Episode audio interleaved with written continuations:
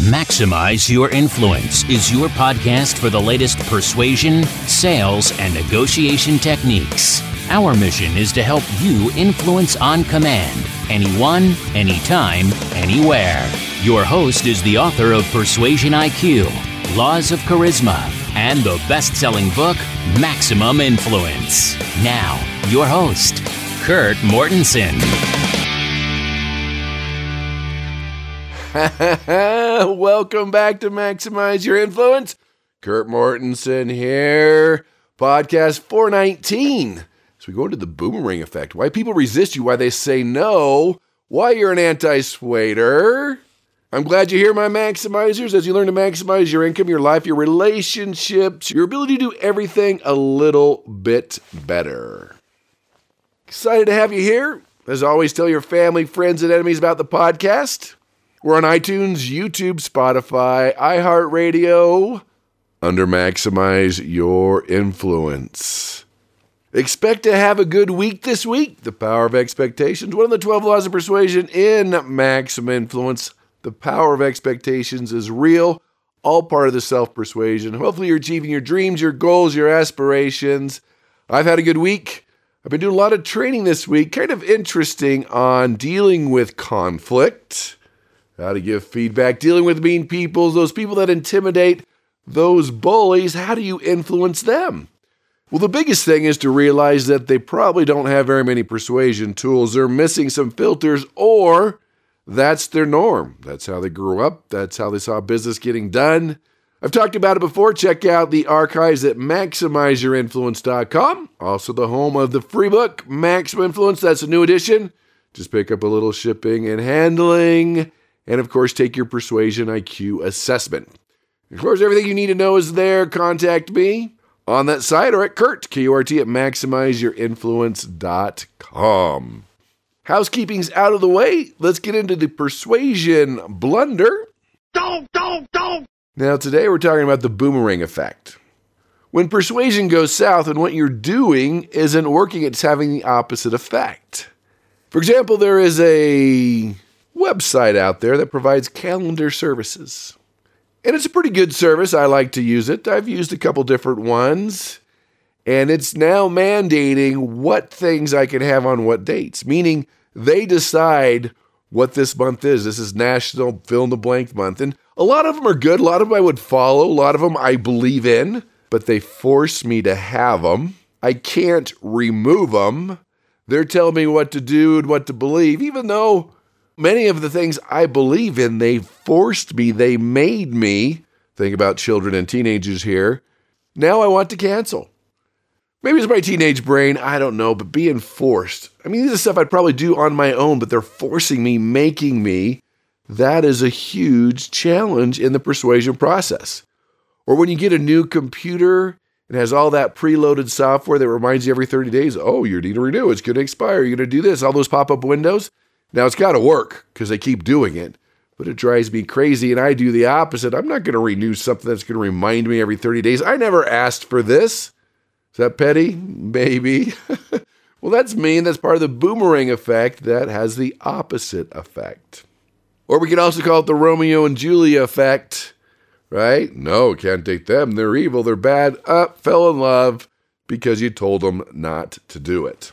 And I don't know if this is the same category. Someone that's been sending me a lot of emails. You know, I enjoy spam, looking at spam, seeing the trends. And they have an icon to the left that flashes in my email. It just drives me crazy. And I delete it and I unsubscribed. Because it was just crazy annoying. I get it. Grabbing attention can be good. It probably works. But sometimes it can backfire. We're going to talk about that during the show. So that's the blunder. What can you take away from that? Reminders are good automatically making things happen for people can be good because they forget about it sometimes. It's not that big a deal to them. But once you cross that threshold of annoying too much, too many reminders, too many pop ups, it can definitely have the opposite effect. So there's involvement, engagement. Then there's the just outright, you're making me mad, you're out of here. All right, there we go. That is your blunder, which brings us to the geeky scholarly article.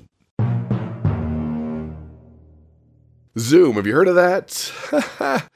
I've clocked in, I think, 32 hours of Zoom training. We've talked about Zoom fatigue. I've talked about how I hate it. It's almost not worth doing anymore. You know, I, I do enjoy it sometimes, but it's not the same as being in front of people. So it's coming back, but not as fast as we want. So here's something interesting because the trend, even when COVID goes away, maybe is away, I don't know. People have differing opinions on that one. We're still going to do a lot more Zoom meetings. Hopefully, more face to face, but Zoom is here to stay. So, this article is on Do Zoom meetings kill creativity? Interesting. So, this comes from the U.S. News and World Report, Dr. Norton, the Scientific Journal of Nature, and Columbia Business School. So, they talk about Zoom meetings, the new norm. And I get it, you don't have to travel, you're in your home, you don't have to put pants on. Well, at least you hopefully have shorts or something on. But anyway, it's different. It's cheaper, it's more effective, it's quick, it's fast. But they say it may limit employees' capacity for creative thinking. Now, in the past, I've talked about Zoom fatigue. You know, you're looking at a mirror, big heads of other people. It just takes more energy, especially as a presenter. I've noticed, even as a participant, it takes more energy. So, what they did is some experiments with workers in several countries. What they found basically is people were not as creative, couldn't generate ideas when they were communicating by Zoom versus person to person. Now, they did find that these virtual meetings didn't hurt your ability to make decisions. And I'm going to add, doesn't hurt your ability to maintain a relationship, but it does hurt your ability to start a relationship and your creativity. Why? Well, Professor Brucks from Columbia says one of the major differences is the physical environment. One, you're probably alone in your office by yourself staring at a monitor versus being in the same room with coworkers. You're looking around, you're looking out the window, you're looking at each other. And he says when it comes to creative thinking, wandering is good. Now, let me add to this. I agree for two reasons the eyes.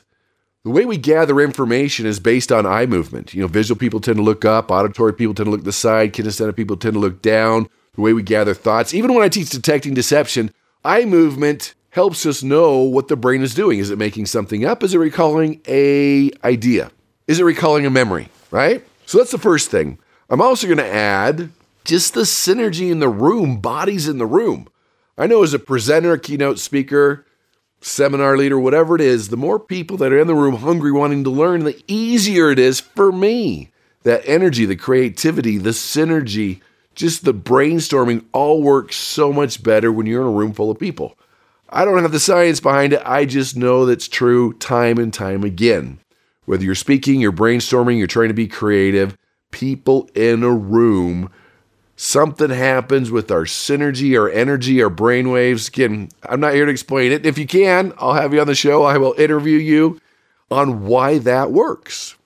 So think about it. when you need to brainstorm to be more creative, fill up the room. They contrast that with this video conference where your coworker is, I don't know how many miles away, 2D instead of 3D, and a little box on your screen. Because even if you look away for a second, they're out of the room, they're gone. You've left that share environment. So people confine their visual focus to the computer screen, which narrows their cognitive focus and puts restrictions on your brain. Now, there's nothing wrong with that laser focus a lot of times, right? These virtual meetings, we've got to focus, we've got to make a decision, we've got to solve this. Well, you can't be creative, you can't veer into tangents, think of other things, to think big, to brainstorm. And they did this in five different countries where they tested people in person and virtually on who was the most creative, who could come up with the most creative idea. I believe it was a product for a frisbee or something like that, but they had five minutes for a great innovative idea and came up with much better ideas. Something to do with their eyes, something to do with the synergy, whatever you want to call it. It's been proven. So, again, okay for decision making, quick meetings, but creativity, brainstorming, synergy, and I'm going to add to creating lasting relationships is not good for Zoom. So there you have it, the geeky scholarly article. Take it for what it's worth. Understand, Zoom has its strengths and weaknesses, as does everything else. So now it's time for listener podcast email. Oh boy! Remember when I use your email on the show? You get the gold membership for influenceuniversity.com for free. Send it in. That's the home of the advanced influence, persuasion, negotiation, and mindset techniques. This comes from Parker from Singapore. He says, Kurt, thanks for the podcast. Enjoying it. I'm persuading with power. He says, It seems when I'm tempting to persuade my family or coworkers to different points of view, to open their eyes to different beliefs, different thoughts, they hold on tighter. And it seems like they believe their beliefs more. What am I doing wrong? well, let's talk about it. I mentioned it earlier that boomerang effect, why people resist you. We can call it anti conformity. We can call it psychological reactance. We can call it dissuasion, but I call it anti suasion. Basically, what you're doing is repelling people, causing resistance. The boomerang effect is they do the exact opposite or hold on tighter to the thing that you were trying to convince them not to do, not to think, not to believe. So it's basically those unattended consequences or reactions when you're attempting to persuade someone. They go the opposite way of where you want them to go. They hold on tighter. A lot of times it's just how you present it, how you say it. Maybe you're saying a little too much too soon. You're not persuading them how they want to be persuaded. Maybe you're a little too aggressive, or maybe you're just plain annoying with the way you're trying to persuade. Abon, could be true, open up. And remember, a lot of times it's human nature. Just like people forcing me to believe and do different things, I just delete it, don't want to do it. And it could be the right thing to do, but that's called reactance. Just like if you put five year olds in a room with 20 toys. All right, there we go. 19, don't play with that one. Don't play with that one. The other 19, they approach the one they're not supposed to play with underneath a piece of plexiglass. They approach it three times faster. You tell college students, oh, adult content, well, don't want you to read it. Or, yeah, that's too controversial. We should be talking about it. They want to talk about it more. Romeo and Juliet. So, big picture, as people talk about censoring and what is truth, the big picture is when you censor something, don't let somebody look at something, read something, do something, they want to do it more. They believe it more. So the reality is sometimes when people censor and do those type of things, it gives it more value, more credibility. Maybe fewer people see it, but then more people know it's been censored. They want to see it more, they want to believe it more. Human nature. It's just how it is. Every five year old ever, that's how they're programmed. Again, like I mentioned, great example the Romeo and Juliet effect. No, no, bad, no, bad, evil, no. Ooh, want it more? Let's see. Is that true? Check it out. Uh, fall in love. Don't date that person ever again. Uh, they want to date them more. It's just how it is. You have to be very careful with that reactance, that scarcity, because people want it more. Adam and Eve, go ahead. Just don't touch that one. That's the one they approached. Human nature. So when people feel backed into a corner, or you say, "I'm today I'm going to persuade you," or they feel manipulated, they want to regain control. And this happened when recycling was getting started. No, I'm not going to do it. Too expensive. What are they thinking? What's going on? People opposed it. It's increasing taxes. They were forced to do it. In some places, some states, not going to name names, Oregon, neighbors would go through your trash to see if you've recycled. That doesn't help either. When you're forced, coerced, your neighbors are going against you. Yeah, a lot of things wrong with that. I'll have to address that one another time. So if you want to persuade somebody and not have the boomerang effect, you have to do it in a way that makes them feel good about themselves. Here's the research. Hopefully you're sitting down. The research shows us that people have a tendency to care more about feeling good than being accurate. What's the saying? Was it Dale Carnegie that says? I guess there's some discrepancy about who, but it's a great saying. A person convinced against their will is of the same opinion still. You could win the argument, back them in a corner, show you all the proof and studies you want. But if that makes me feel bad, I'm not going to change my mind. People need to feel good with the information that you are offering. So hopefully you caught that.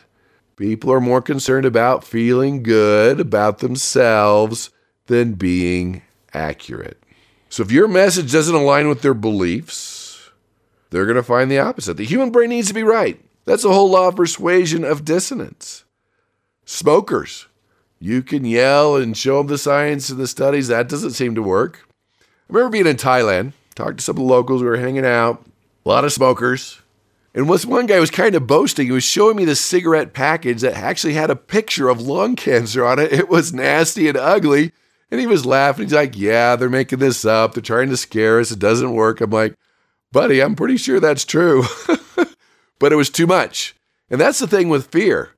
If the dose of fear is too strong, it has the opposite effect. So I'm okay with using fear strategically in persuasion and influence. But say you take a 16 year old whose frontal lobe is not developed yet, and that's a whole nother podcast, and you show them videos of cars crashing and death and bodies in the street and blood, they laugh. They're like, I don't think that's funny. They laugh. It's too much. That doesn't happen to them. It happens to other people. It's not real. Must be made up. Like, no. Then on the flip side, 85% of high school seniors rate their driving skills as above average. There's a little denial thing there going on. So part of that, with the fears too strong, pushed a little too hard. Maybe they feel manipulated, or people's behaviors or thoughts or ideas get censored. They want it more. They will engage in those behaviors more. Or sometimes it's the way we ask. I think it was University of Boulder. Try to get the grass to grow. Let's go green, get the grass to grow, make it look beautiful. Put up signs, don't walk on the grass. Whoa, whoa, whoa, you can't tell me what to do. And the students did. They walked on the grass. Don't walk on the grass. They changed it to please give Earth a chance. Okay, that's verbal packaging. We've talked about that. And that changed the game. So, bottom line, whenever a person feels that they're being restricted, that they're losing their freedom, their ideas are being opposed or shown that their ideas are bad, they develop a stronger belief towards it. And a lot of times, that boomerang effect, it's stronger than before. They hold on tighter than before. You back someone to a corner, prove they're wrong, they're going to come out kicking and screaming and hold on to it tighter. So, any message that's too strong, think about government or public messages that are too forceful, too manipulative, not effective, have the opposite effect because people feel that they're being forced to do something they don't want to do or their freedom is being taken away. The boomerang effect. So you're like, well, that's silly. It's just human nature. Now, some personalities just do what other people say. That's how they're programmed. Some cultures are that way too. If the government says it, you do it. If someone else says it, you do it. Depends on culture, personality, and variety of things. But it's a real thing. You've already seen it. I don't have to prove this to you because you've tried to persuade people they held on tighter, stronger, and hated you more. so you have to do it the right way. So let me give you a couple of solutions.